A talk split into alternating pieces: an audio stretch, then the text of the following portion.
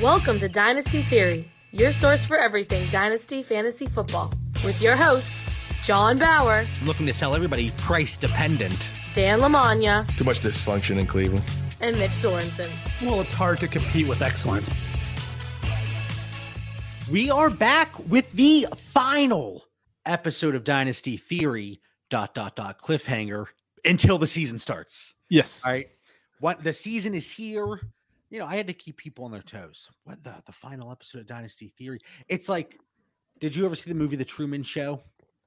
Whenever they find out that it's all rigged, the people watching, they're like, all right, what do we do now? That's what would happen if the people did not have Dynasty Theory. And Mr. Labor Day Draft, Dan Lamagna, he's on board here tonight. What's up, Dan? Uh, a lot of momentum going into tonight's show. Had had my hometown crew here in the Scranton, PA area. It's uh, our home draft. We've been doing it since 1993. It's in the books here, so 29 years. We were we were reminiscing, trying to figure out when our first year was actually. And uh, the one guy in the league, diehard Washington fan, remembers taking Gary Clark as his wide receiver number one back when like Mark Rypien, I think, took Washington to Super Bowl back in uh in the 90s there. So that's how old school we are. But did get them this year. I couldn't believe it to switch to Superflex. It was a milestone day today with the Superflex draft. I still can't. I'm in two home leagues and I can't get them to switch to super flex. I can't get them to drop the kicker in defense. I can't get my brother in law to switch from standard scoring. I know I've brought that story up a few times. Mitch, what's going on, man? Just wishing I had a home league like that. Like, I actually think my home league that I consider my home league is the first dynasty league that I did with Dan. That's like my original like league that I just want to do really well in each year. That's the one that I really care about. Oh, wow. I feel so much honored. neglect. Well, well hold So on. much To be neglect. fair, John and I met in an RTTC league, and yeah, I bounced out of that one the first second that I could. Yeah. Anyway, talking about bouncing, I'm out. let me bounce over to our sponsor for the episode. That was that was probably the worst segue, worst transition we've had here. And I, I blame myself. I'm rattled tonight. But this week's episode is brought to you by Manscaped, who is the best in men's below the waist grooming. Manscaped's performance package is the ultimate men's hygiene bundle. Lawnmower 4.0. Lawnmower. Speaking of lawnmowers, not to get too sidetracked, but I can't wait until, you know, summer's over, fall progresses. I'm tired of paying my landscaping guy to cut my lawn so much. I, I I get the the bill and I'm like, maybe I should stop being lazy. Maybe I should stop. No, no. Anyway, lawnmower 4.0 guys, check it out. And you got to get the weed whacker too. That like that that 100%. that nose trimmer, especially if you have a podcast and you know we're up close and personal here. You need everything right. Yeah, there's a lot of good stuff over there. And like we always say, it would help us out tremendously. Use code Theory20 for 20% off and free international shipping. All right. So, like I said, the off season, it has come and gone. And I said it last year, and I feel like I said it the year before. And the year before, which was I think our first year of Dynasty Theory Super Flexology, this had to be the longest off season we've had. And every every year it's like okay there's so many crazy stories and this year truly i think was just so bizarre so many random things and part of it is because of social media right? And and twitter just at, at click of a few buttons you can get all this information so many news stories. Uh you know i was watching this is this completely random but it was one of the was it a 30 for 30 or some documentary? And i was like if twitter were around at this time it would have been absolutely nuts you know uh dan you probably are happy back in your playing days twitter wasn't around who knows what they'd be saying about you That could have been fun, man. That that could have been fun. But unfortunately, like back then, JB, you know, it started with like the the mobile, not even called a mobile phone. It went in like the, the your car. Like that was the first phone we had. And Oh, yeah. then eventually the flip phone. And but yeah, Twitter would have been cool. did it was it was it was MySpace back then, man. It was MySpace. did you have one of those big gray ones I had a huge phone. I don't know what if it was gray or not. It might have been gray. It was like a Nokia or something. I don't know. Man, all right. So some of the stories here that we want to talk about. really, and, and Mitch had to step away. So if you're listening on the podcast feed, he's gonna be quiet for a few minutes. We always say he's critical to the state of Utah. He's getting work calls. His his uh, kids need him. He's just so critical. Mike, happy Labor Day in the chat. Hopefully, everybody was able to spend some extra time with their families this weekend, friends, loved ones, uh, or maybe you wanted to avoid people altogether and just wanted some alone time, and that's okay too. But what stories, Dan?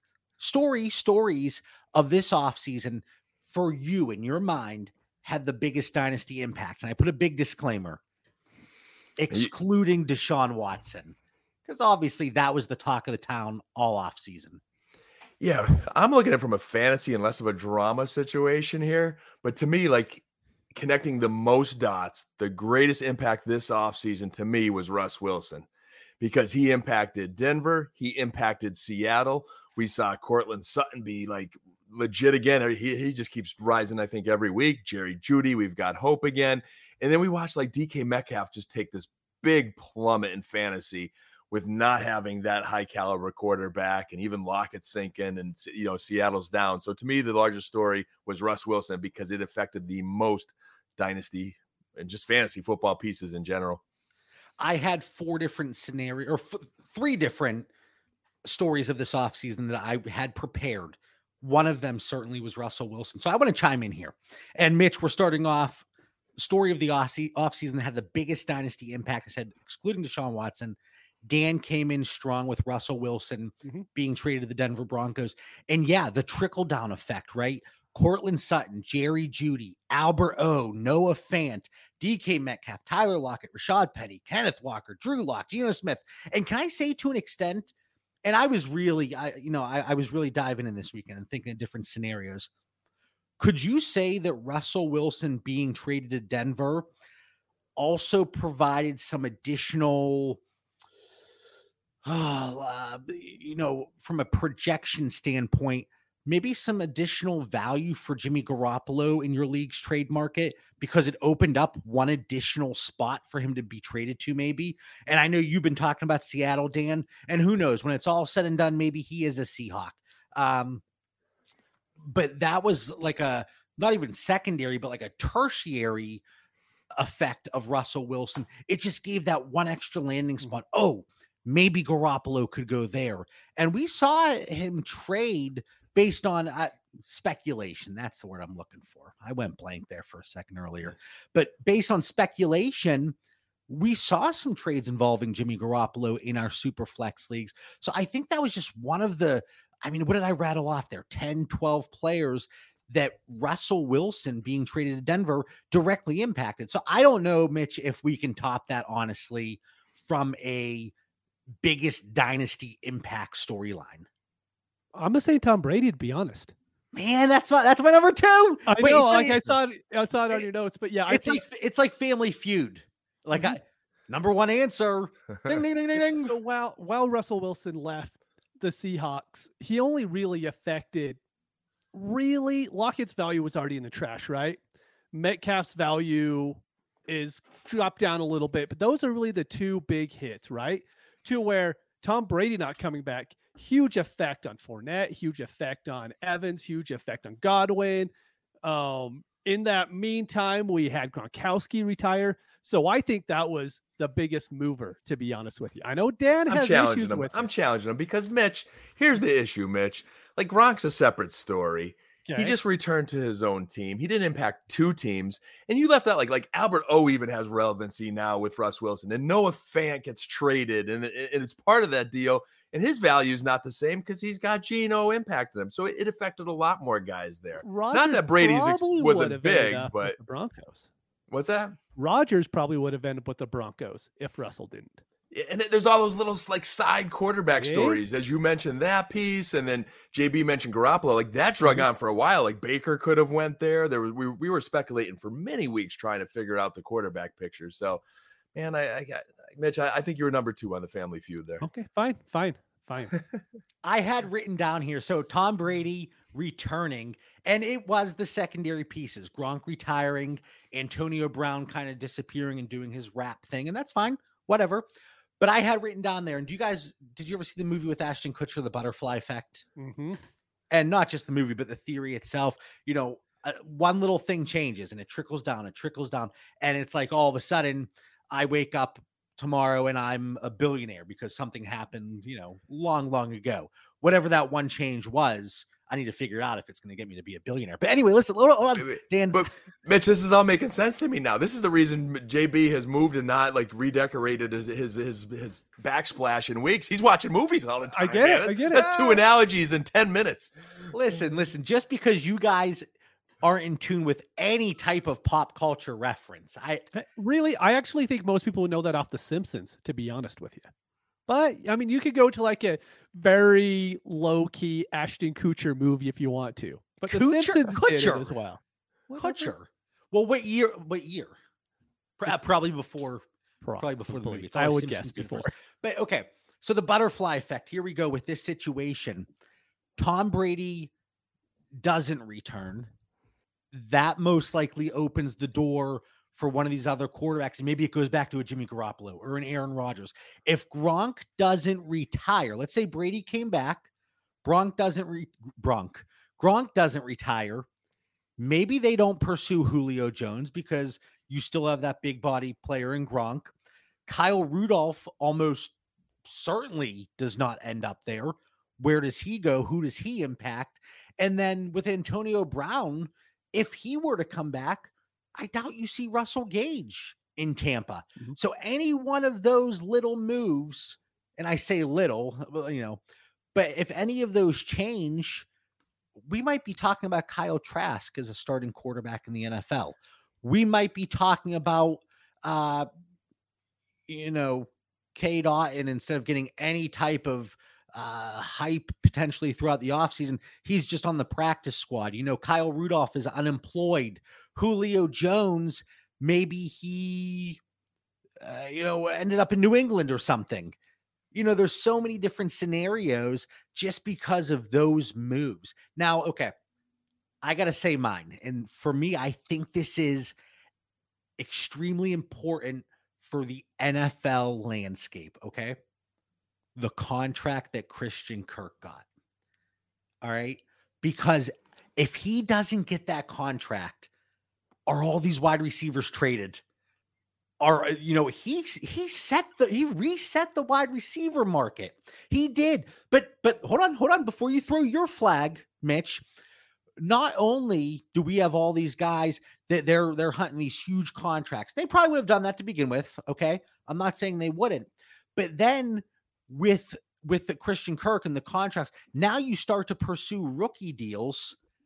Did that elevate you know the the the stock of some of these wide receivers maybe going earlier because these these teams are like okay we have a player potentially looking to leave um yeah th- aj knows aj in the chat i was thinking the same thing jb kirk broke the market he completely all right mitch mitch you've been making faces here for 30 I was just here. you said like all these wide receivers got traded. One got traded. Hollywood Brown asked for a trade before a contract had nothing to do with that. So AJ Brown got traded. One did. The rest of them got paid. tyreek hill Ah, snark. oh man. Listen, it's, it's been a Can, can- long can I take that remember now. flag and like go and do something? I forgot. Yeah. i'll Tyreek tell you what to do with Yeah, that flag Yeah. Yeah. I stand corrected there. I hate Right. when that happens. Oh man, this is guys. Oh. Write this down. This one's September going 5th, on Instagram. I know it. 2022, a day Oh. that will just be etched in my memory as the greatest day. Like we have the the birth of my son, the birth of my daughter, the day I married my wife. Mitch saying he was wrong might be number one for me, guys. So and I'm in the doghouse after that bad. comment, but I'm not talking for the rest of the show. I'm just here to watch. no, no, no. But but uh, really, the I, I do think that Christian Kirk contract, you know, even from a dynasty perspective now, we always sit here and, and how many times did it come up? Well, Tyreek Hill is tied to Patrick Mahomes. So even though he's a little bit older, he's still a top tier wide receiver. Uh wait, how, how are we all forgetting about Davante Adams? I know. It's That's a big one. th- th- this is just I'm just yeah. That was But like a relationship breakup, Davante Adams there, I- going from Rodgers to Carr. But that's the thing. He's going back to his ex. He's his his ex from college, you know. But that that's the thing with with what Christian Kirk did and what the Jaguars did, and I would love to see the the trickle down here and the effects going off over the next few years. Do we see more wide receivers go in the first? Maybe it's just one or two extra that wouldn't have, and we won't really know because you know you look at this class. Maybe it was just the talent elevated them, and, and that's fine. But I, I do think that's something that we can take away from this offseason that we have never seen before. Like great Christian Kirk, his agent. First of all, Juju should get in touch with him. Uh, but yeah. So any other stories for you guys? It feels good to be right. I got nothing. it's good John's not milking it there. That's good. No, no. And this isn't this doesn't have the larger impact, but it has the the dynasty impact for one player, the Calvin Ridley situation you know, I, Mitch, you are completely out on him. Oh, completely. Yeah, I'm done. And I'm people they'll jump in the chat on Discord or you see it on Twitter. Would you move a future second? I still wouldn't because we don't know where he's going to play. We don't know if he's going to play. We don't know when he's going to play, and those are all critical factors. But I, outside of Deshaun Watson, because I just did not want to discuss that situation because we hear about mm-hmm. it constantly. Uh, I think Tom Brady Russell Wilson, and just wide receiver contracts. I think those are three really strong takeaways from this offseason. If you guys have anything in the chat, let us know. We'd love to discuss it, but th- those are the ones that really stood out to me. I mean, you you two stole two of mine, so I'm happy to get the most points on the family feud. good start yeah, to the, I, good start to the show. I think so. I think just because of all the secondary pieces and the way it affected them. And can I can I reiterate? Mitch and I talked about it on the pivot point. DK Metcalf is still for me, or no, we talked about it last week mm-hmm. on the, the, weekly show. Like during the season, he's going to be somebody that I actively look to acquire. Yep, he really is. Uh, okay, so Mitch, I, I know I know you're a little upset right now. I am. I'm let's fight through. Let's fight through. It's all right. What story or move do you believe was overblown by the dynasty community? So everyone's saying, "Oh my god, like boom, boom, boom," but really, is it that much of an impact? So, I actually have one written down, but something just came to me that I can't believe I didn't write down the first place. The pre-draft rookie quarterback hype. Do you remember when we're before the NFL draft? You were doing startups. You were seeing I we mean, saw Malik Willis go in the second. Yes, in I, one.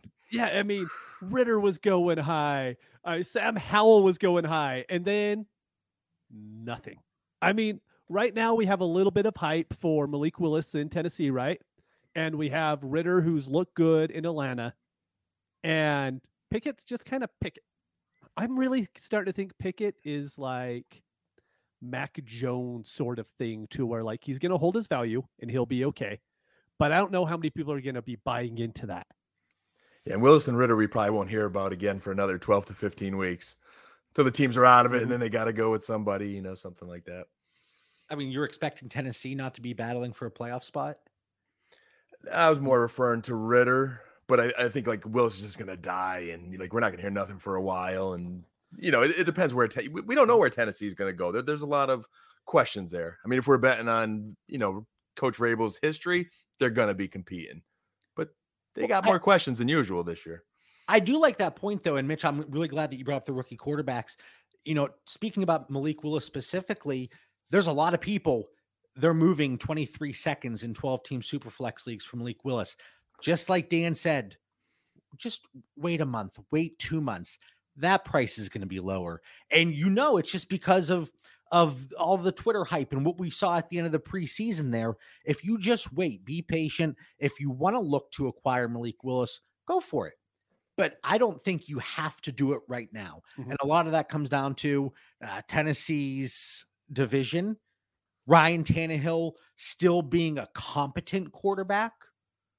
So I, I don't know that you necessarily need to go out and pursue Malik Willis. Ridder, same thing.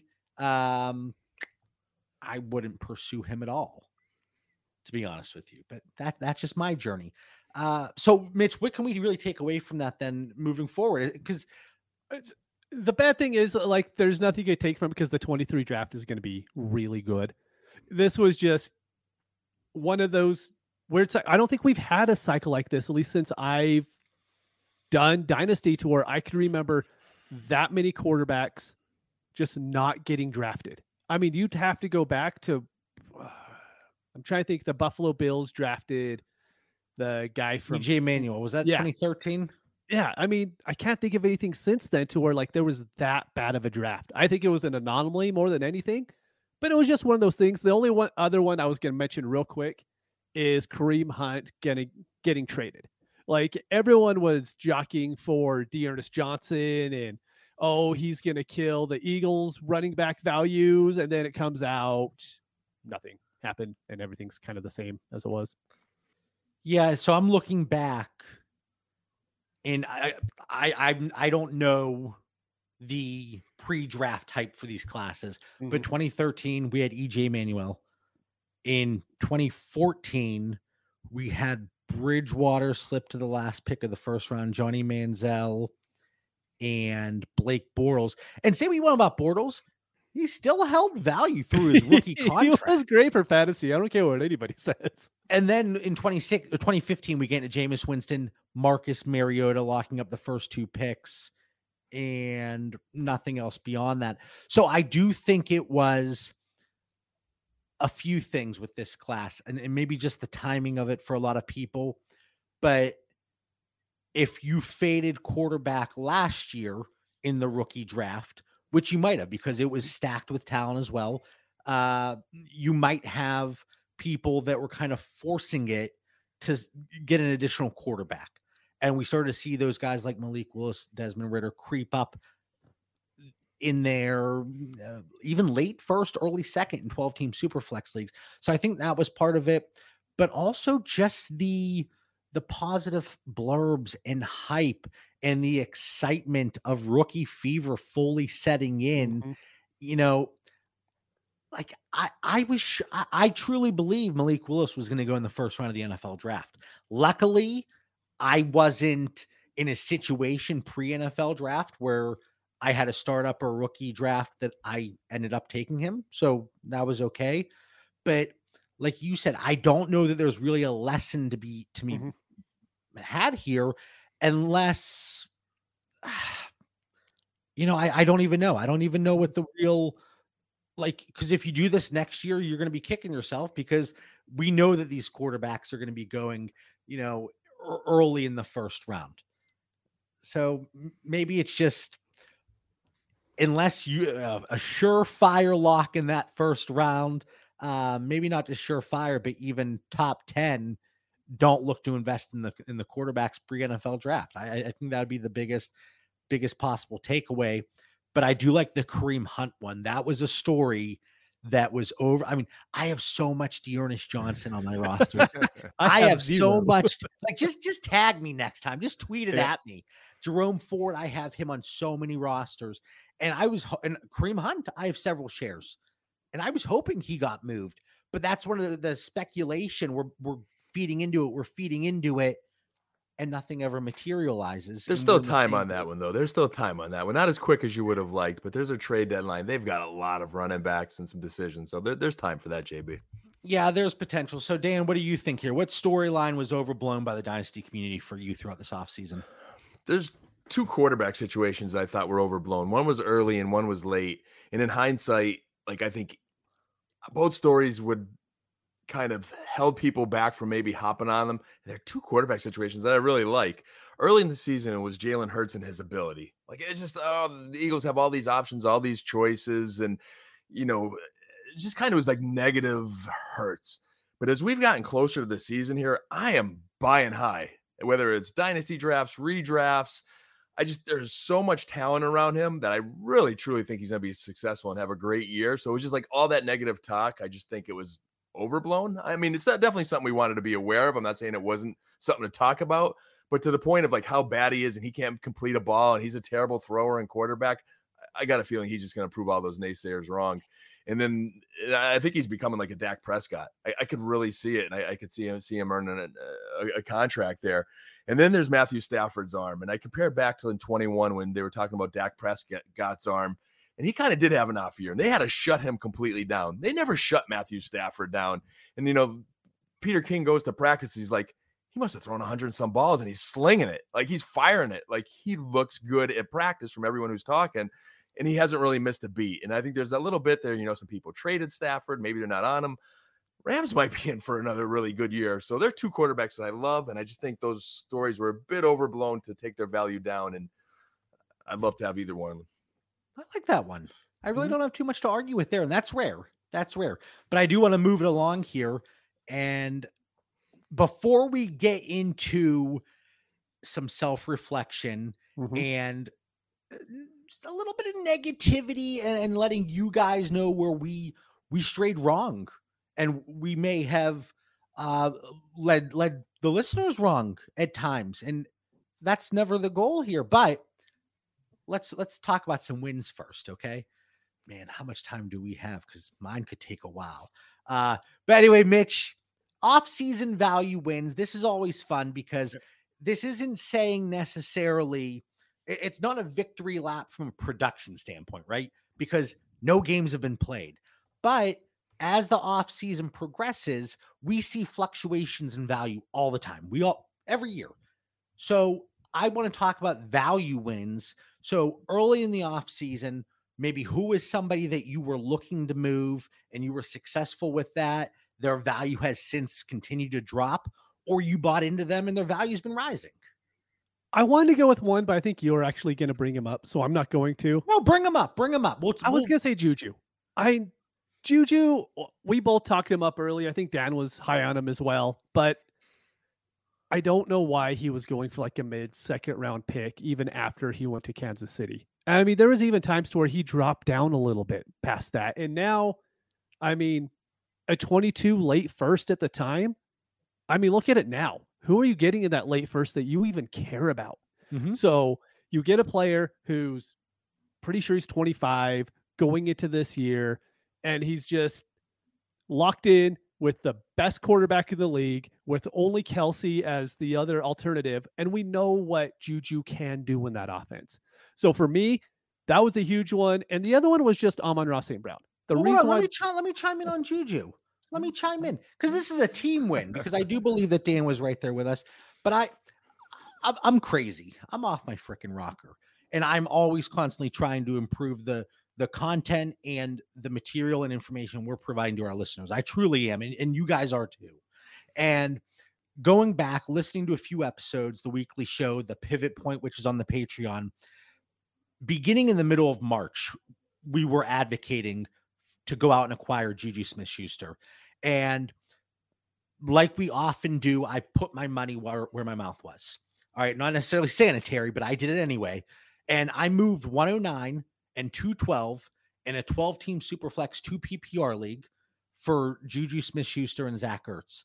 And that is a move that uh, 100 out of 100 times I would make again today, especially knowing who slipped, you know, probably slipped there to 109 and then 212. I'm up to 23% rostership, um, which with a large portfolio, that that's pretty solid. Uh, wide receiver 46, and just for reference, I used keep trade cut. You know, we know what its strengths are, what its weaknesses are, but just for reference point, he was wide receiver 46 at that time in middle of March. He's wide receiver 37 today. And I specifically remember an episode where, and it was an episode of the pivot point, we talked about it. And I said, Juju Smith Schuster is one of those players because he has done it in the past. He is young enough. If he were to go out and put up a top 18 season, he's a top 24 dynasty receiver again. And i- i- it's, you know, now if he goes out and completely busts and just is horrendous, yeah, we'll eat that loss. But from a Mhm. value perspective, I'm loving that one for for the dynasty theory team here. It's and then Amon-Ra St. Brown. Oh, sorry. I was going to let Dan go. I was just going to bring up Amon-Ra just real quick. I was just going to say, I don't know if his value dipped down. That's why I didn't really want to mention him, but he was someone I was continually willing to get throughout the offseason, even when there was all the, oh, he only got the targets when Hockenson and Swift are out. But yeah, but he's really good too. So, like, that's why he got the targets. But um, yeah, I just think that he, those two right there, I actually have them right next to each other in the rankings. And I think they both can just be really, really solid guys that end up being, you know, wide receiver 15 through 20 next year that you don't really need to worry about. Yeah, my my thought, I was very vocal about this. If I could move Amon-Ra St. Brown for a late 22 first, I was on board. Mm-hmm. Pre NFL draft, post NFL draft, I'll admit that. And looking at my tiers now, I have one, two, three, four, five. I only have five rookies ahead of Amon-Ra St. Brown. And then I five tiered with him. So if you got 108, 109, 110, there's still players that I see as equal value today and moving forward. But if I moved them for 111 or 112, I would be disappointed today. I, I would be. So I, I, like that one. Uh, I can I can confidently say that Mitch, you were one of the loudest ones in the Discord through thick and thin for Mr. Amon-Ra St. Brown. So this almost, Dan, I don't know your thoughts, but this almost makes up for him scoffing about Christian Kirk's contract. Almost. almost. No, it doesn't. All right, Dan, throw some wins at us. Throw value wins again, just from a value perspective up to this point in the offseason. Yeah, I mean, a couple things come to mind, and it might be a little, you know, a little bit early in some cases to chalk up the wins.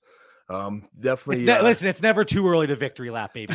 I was trying to go in modest. I was trying to go in modest. I see AJK mentioned Pittman there in the in the chat, man. I think that was an early season one two again, where I think I was able to get one or two maybe, and then he was just hard to get. He did kind of shoot up quick, time, but I was happy out, there. Time quick timeout already. I'm throwing a positive challenge flag.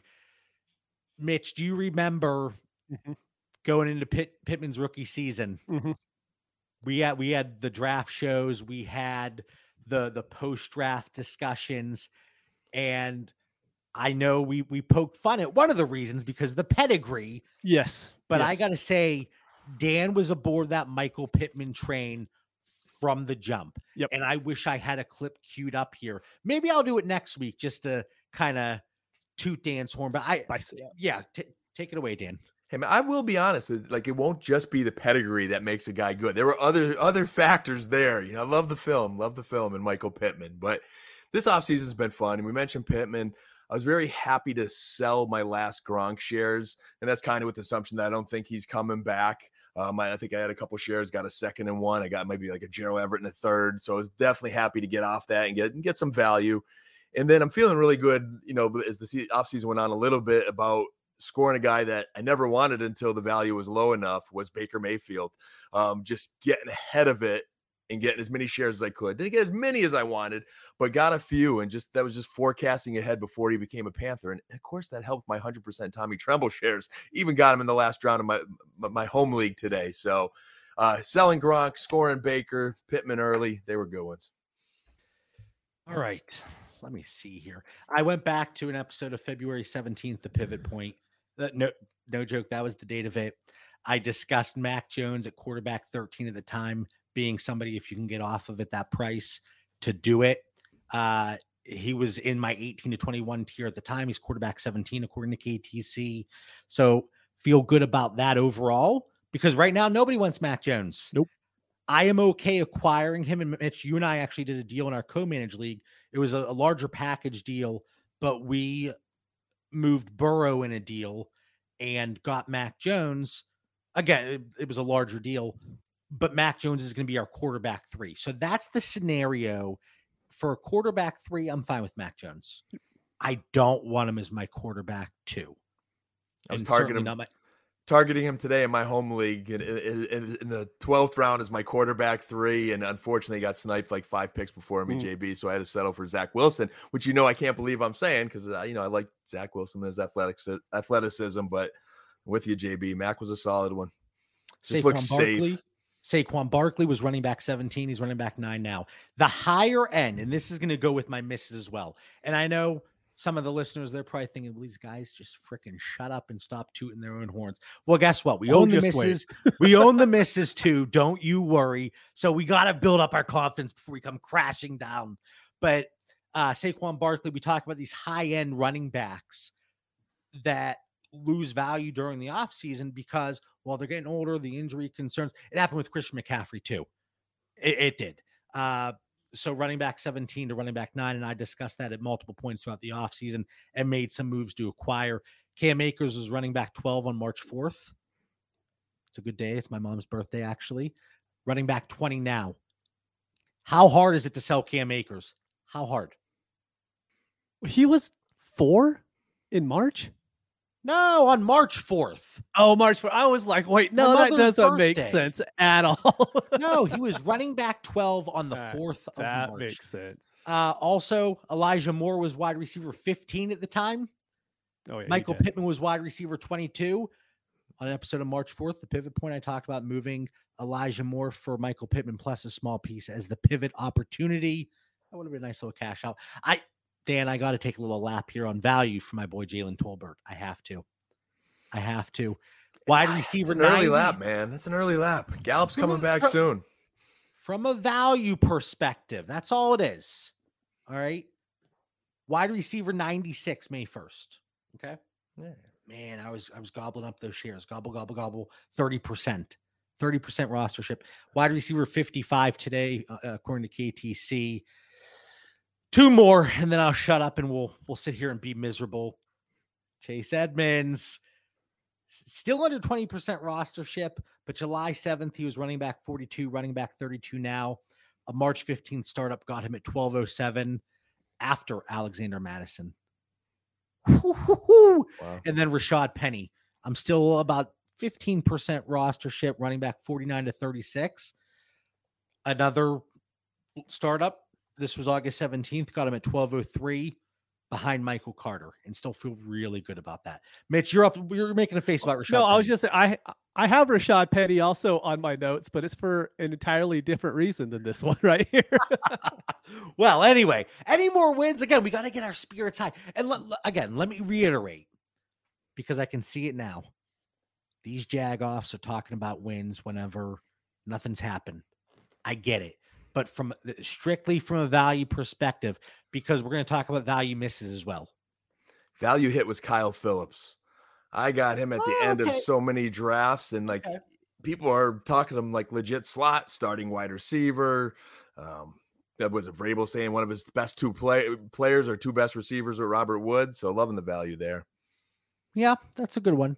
All right. So now everybody, you can stop, you know, throwing up in your mouth a little bit. Oh, I'm sick of these guys talking about this.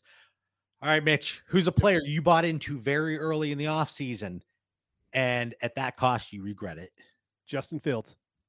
I got Justin Fields in just about every startup we did. And this is the big difference between startup and like established leagues, right? It's established leagues, no one will trade for Justin Fields anymore. I still think in startups, he's still going the end of the second, beginning of the third type of out. You can't move Justin Fields. It just takes one manager in a startup. That's it. Yeah, Just- exactly. you, you can't move him. I promise. I've tried in multiple leagues. No one will give you anything for him. It's because everybody who follows fantasy, and if you're listening to a dynasty podcast, you're going to know this. The Bears are not going to be a good football team this year. John and I did a prop bet on over for 18 and a half passing touchdowns for Justin Fields. There wasn't another quarterback under 20 as a prop. That's how bad everybody thinks this offense is going to be. And now the problem is you can't do anything with Justin Fields. You know his value is going to drop because it's not going to be a good year for him, for the Bears or for fantasy. And then you have all the rookies coming in next year. So his value isn't going to go up. And you know that you've taken that hit. I know 12 months from now, that's when his value can rise if the Bears do what they need to do and actually surround him with talent. But that's 12 months from now. I don't want to wait 12 months for anyone's value to go up when I'm spending a second round startup pick on him. See, that's exactly it. And I made the the comparison of a very similar comparison with DK Metcalf, right? He could go out and have a horrendous season, but if they land a top quarterback next year from the NFL draft, we're going to see his value come up and he's going to have that excuse, you know, get out of jail free card from a value perspective. And that could happen similarly to Justin Fields. Well, he had Darnell Mooney and Cole Kmet, but then he had what? Equanimeous St. Brown. yeah. Like I know we love the same Brown family, but I don't know if we're there with with Equanimeous. So, you know, if they if they target some guys in the draft, if maybe they make a trade, if they get a free agent, we could get that. Well, yeah, he wasn't good last year, but especially if they would stick with him and they don't look to pursue another quarterback. That that could really shoot him in the foot. But I think Justin Fields is a good one, and we always talk about it. You mentioned established leagues versus startups. In a startup, well, ADP is this. It only takes one out of twelve people to be higher on somebody than consensus, and I mean, heck. We saw Robert Woods go in the first round in one startup years a few years ago. Sure did. True that. story. So, uh, AJ, I love this one. Sold Debo lower than I wanted during his mini contract holdout and the bad Lance news. Should have held through the offseason. See, but the- and, and again, that is where the speculation and prognostication and trying to be ahead of things. If he holds out, if he gets traded to a bad situation, you know, who knows where we're looking at him from his value. And and if you're an active person in your league and you're a volume trader and you have five of those bets like that, you know, as long as you're hitting on more than you're missing, because God knows I have some misses lined up and they they make me sick. But It- that's where the volume comes in play for me. AJ gives us a good reminder though, because all three of us have done it at some point. But I think every uh, dynasty offseason that's come, we've been a little bit more patient. And it's just that reminder just to think it through like, hey, if you make this trade, is there a chance I'm going to regret it? Like you really want to ask yourself that, especially when you're trading a star player, a young player uh, like a Debo, knowing what you're getting back in return. So it happens. Sometimes it's good to roll the dice, but it is good to be cautious and ask yourself that: Am I? go- Is there a chance I'm going to really regret this? Kyle says I just sold Aiyuk as well.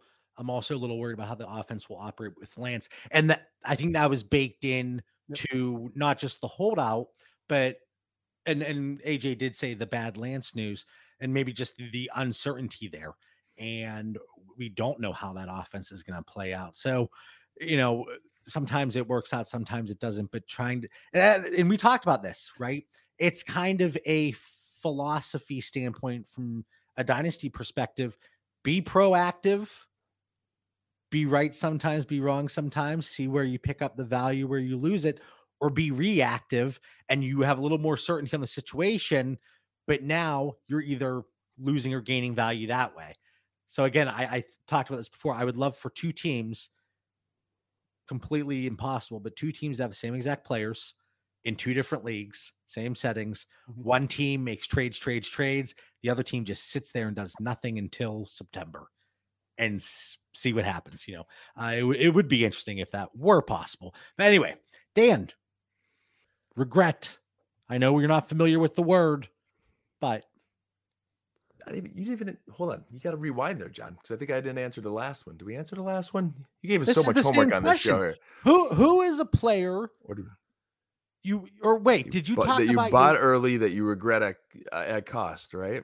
yeah? You talked about your wins. So I didn't. I talked about the wins, but the regret. So I guess I don't know. I have two questions with regret here. I think so you- maybe Hey, Who's at least I'm not the the only one messing up tonight. That's really all I care about. for for our listeners, John gave Mitch and I like so much homework. Like he was so stoked for this show. It's like I feel like I'm back in school taking a test today here. But uh so I guess uh, if I'm still on track with your notes, JB, a player that we bought very early in the offseason that you regret at cost, right? Listen, I, I just want to. I'm talking to the listeners here. I'm talking to the viewers. Uh, Are you starting to get why I'm always on edge when we're on the show? Do you do you get it? Like, yeah, I probably have too much coffee throughout the day. That that's one thing, but I'm I'm dealing with these two, and it's never an easy day.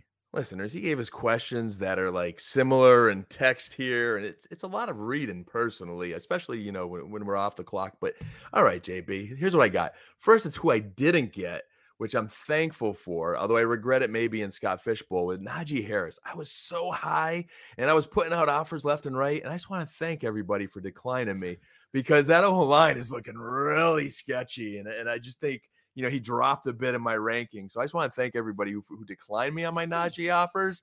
And then maybe a guy I got that I regret a little bit, not a big regret because I didn't pay a lot, but I went on this like, I, I go on these kicks. So I went on a Terrace Marshall kick, just thinking, man, this could be the year. You know, he's looking good. I might have read a report here or there. then they go trade a Visca, and then the, the reports circulate that he's back on the trade block for Caroline, and I haven't heard any, anything good since. So I went and got a few of those shares that just aren't really exciting me right now. John is I- I- disgusted right now. I, I was pretty smart otherwise, I think, this offseason, JB. I'm sure I'm forgotten one that I may might be kicking myself on. Why would you ever think it was a good idea to pursue Terrace Marshall? I don't even care what the cost is. Eh, A, a roster spot is too much. Sometimes, hey, you know, maybe it's that, you know, 1993 draft Dan coming back. You know, he used to take receivers a few years to develop. Maybe I just thought he was going to be a little bit of a late bloomer, maybe. Talent was there. All right, well, it could thi- be Mecole Hardman we'll when he see. goes up. We'll see. Oh, Hey. well, I still have hope for Mecole. I drafted him late. all right. Well, this was crippling for me, and also there there's an uh, overarching discussion to go with it, but Antonio Gibson, Miles Sanders, Josh Jacobs, and there was a common theme there. Those are guys that I, I honestly last season I was not uh, aboard the Gibson or Jacobs train at all. I, I liked Miles Sanders at cost last year, and then this offseason hit, and those were three guys that I thought, you know, their value they were a little undervalued, and because of that, I was going out and not just attempting to acquire, but acquire them. And I've I've shifted here and there. I've moved off of some shares. I've acquired some. So I, I have to look to see exactly what the net is for all three of them. But I think the takeaway here is unless we're talking about a high end top tier running back from a short term perspective. So Barkley, McCaffrey, heck, even Derrick Henry. Stop buying them, John.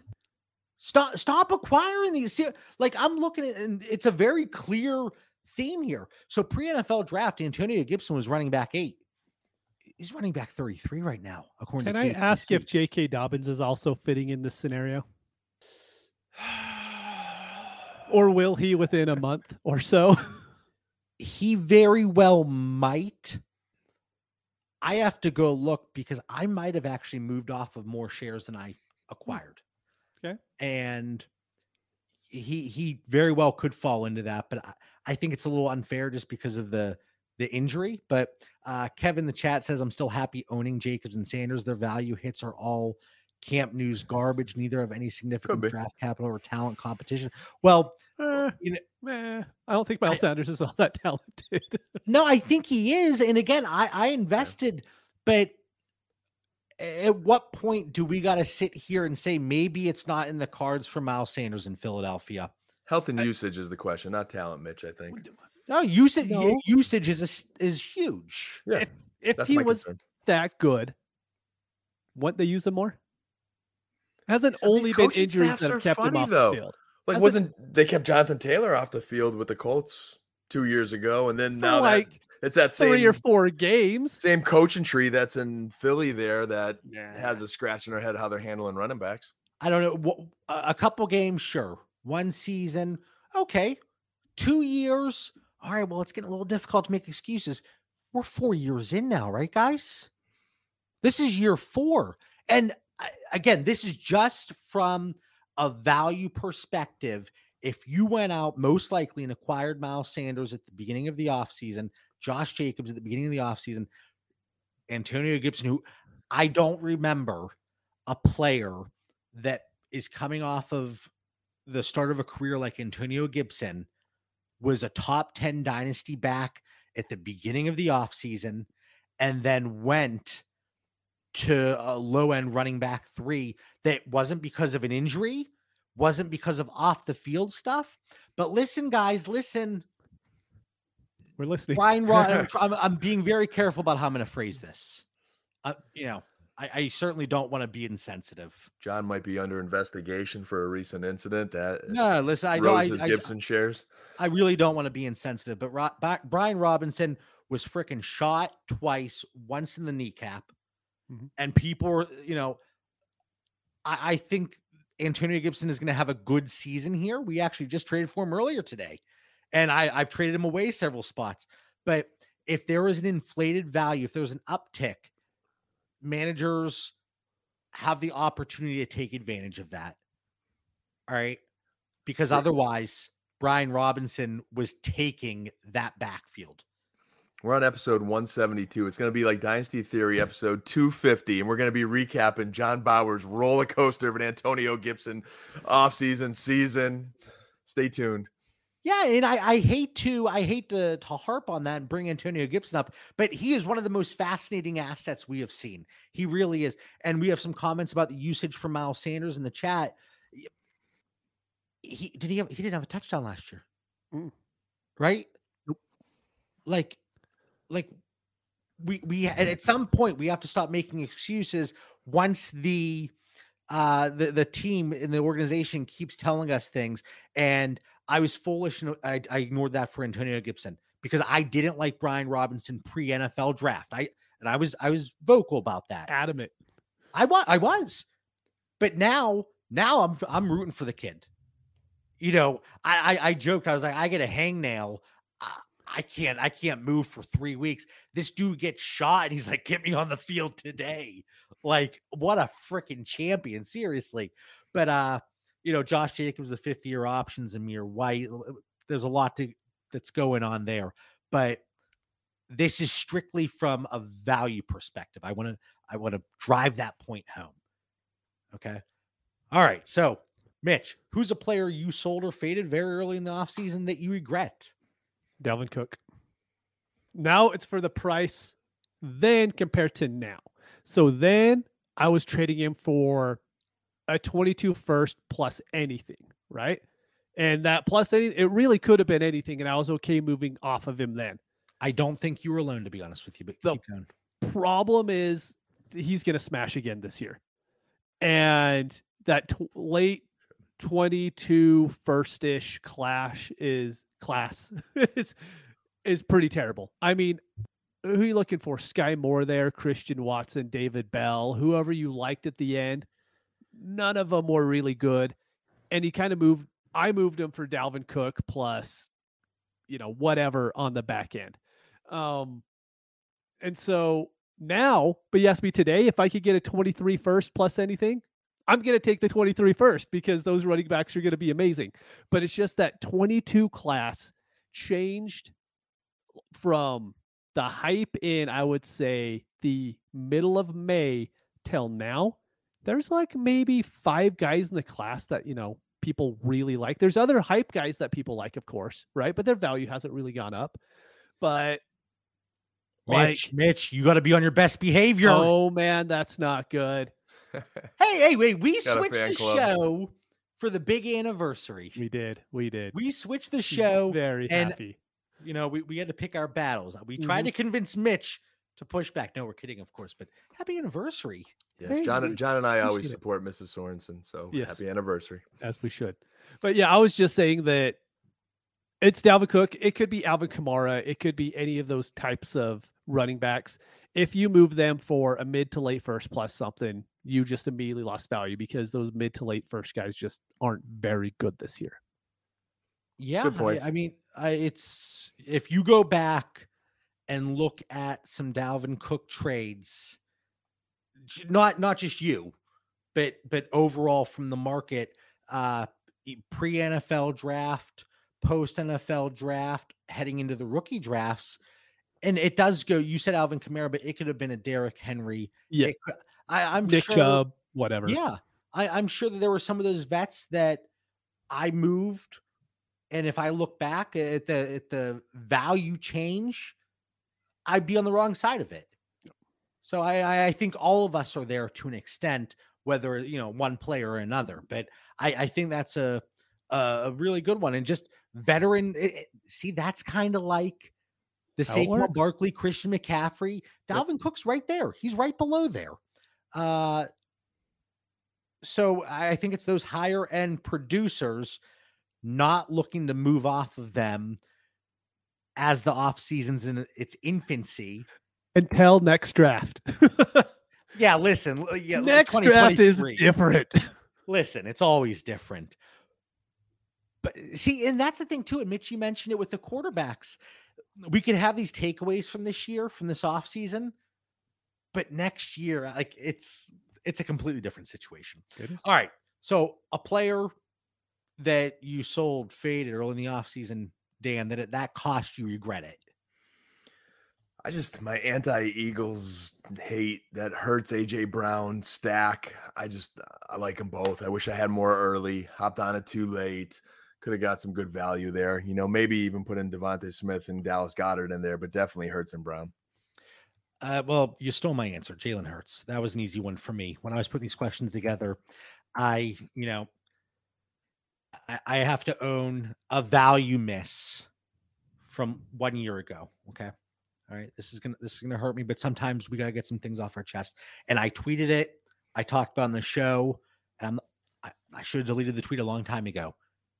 I think a lot of people could have been offended by it. I know I am looking back, but I said I preferred Tom Brady to Jalen Hurts in Dynasty. Yeah, I remember that. If I had a drink, I, I, don't have water or tea with me tonight, but I'd pour one out for my my ego because that that kills me. All right, because there were question marks, and it, it wasn't necessarily Jalen Hurts. I, I I know I was very vocal and adamant about that, but it was the the question marks with the organization, the draft picks, all that stuff. But running back six, running back 16. Oh my God. Quarterback 16 pre NFL draft on KTC. Yeah, Salazar, ouch. ouch. Uh, quarterback eight now. And I'm finding myself paying or attempting to pay significantly higher. Now, I did find a trade from March that I, I'm quite happy with how it turned out. I moved, and it's coincidentally, I moved Brady Aaron Jones 109 and 206 for Hurts, Cooks, Waller, and 306, two PPR. That one looks good right now. Mm. So, uh, luckily for me, now there was one league last year that I did trade Hurts for Brady straight up, and I happens. Uh, Salazar, I think I'm trying to I'm, I'm trying to acquire a Hurts share. I think from you, right? I think there, there was one quarterback I was trying to get off Salazar, and he said, "JB, bro, I'm I'm not trying to throw the season away yet. Well, when you're ready, you let me know." Uh, but yeah, Jalen Hurts. I mean, that huge, massive miss, massive, and this is a year and a half in the making for me. So I, whew, what a way to end the show right there. All right, Mitch, very quickly, a player that you're trying to move right now before the season and why. So I'm looking at a player that we've seen a spike in value as the offseason progressed and you don't think he can maintain it? Rashad Penny. I think between oh! now and within like the first three to four weeks of the season is his absolute ceiling he's ever going to have again. So oh, I'm a, I'm a, uh, you know, I I don't disagree actually. Okay. I I don't disagree with that. I think. well, the glasses one. came off. I was all worried. No, no, no, I wasn't exactly sure where you were going with it, but I talked about the value spike. Some of that had to do with Kenneth Walker and these mysterious hernia injury that Pete Carroll says we've never seen. Uh, Lamar Jackson was who you were trying to acquire earlier. My bro. Don't my bro me. Just trade him to me. my man Salazar. Uh, uh man, just trade him to me. That's all. That's all. But yeah, Rashad Penny, I don't mind in a couple weeks looking to move off him. I don't. All right, Dan. I'm I'm with Mitch, man. You know, my, my answer, my notes, JB, was why would I want to move any of my players because they're all good. But if I had to, yeah. if I had any players that I would want to move, JB, it would be any like uh, Seattle Seahawk or maybe or Chicago Bears. Like just, just I would unload them, either team. This That's is an answer. easy one for me. It's Dameon Pierce at cost.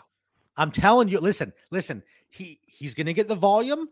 I if you are listening to this, if you're watching this, go over to the FF Dynasty YouTube channel. We did a 40 minute show last week just on Dameon Pierce versus a 23 first. I lay it out, I map it out there.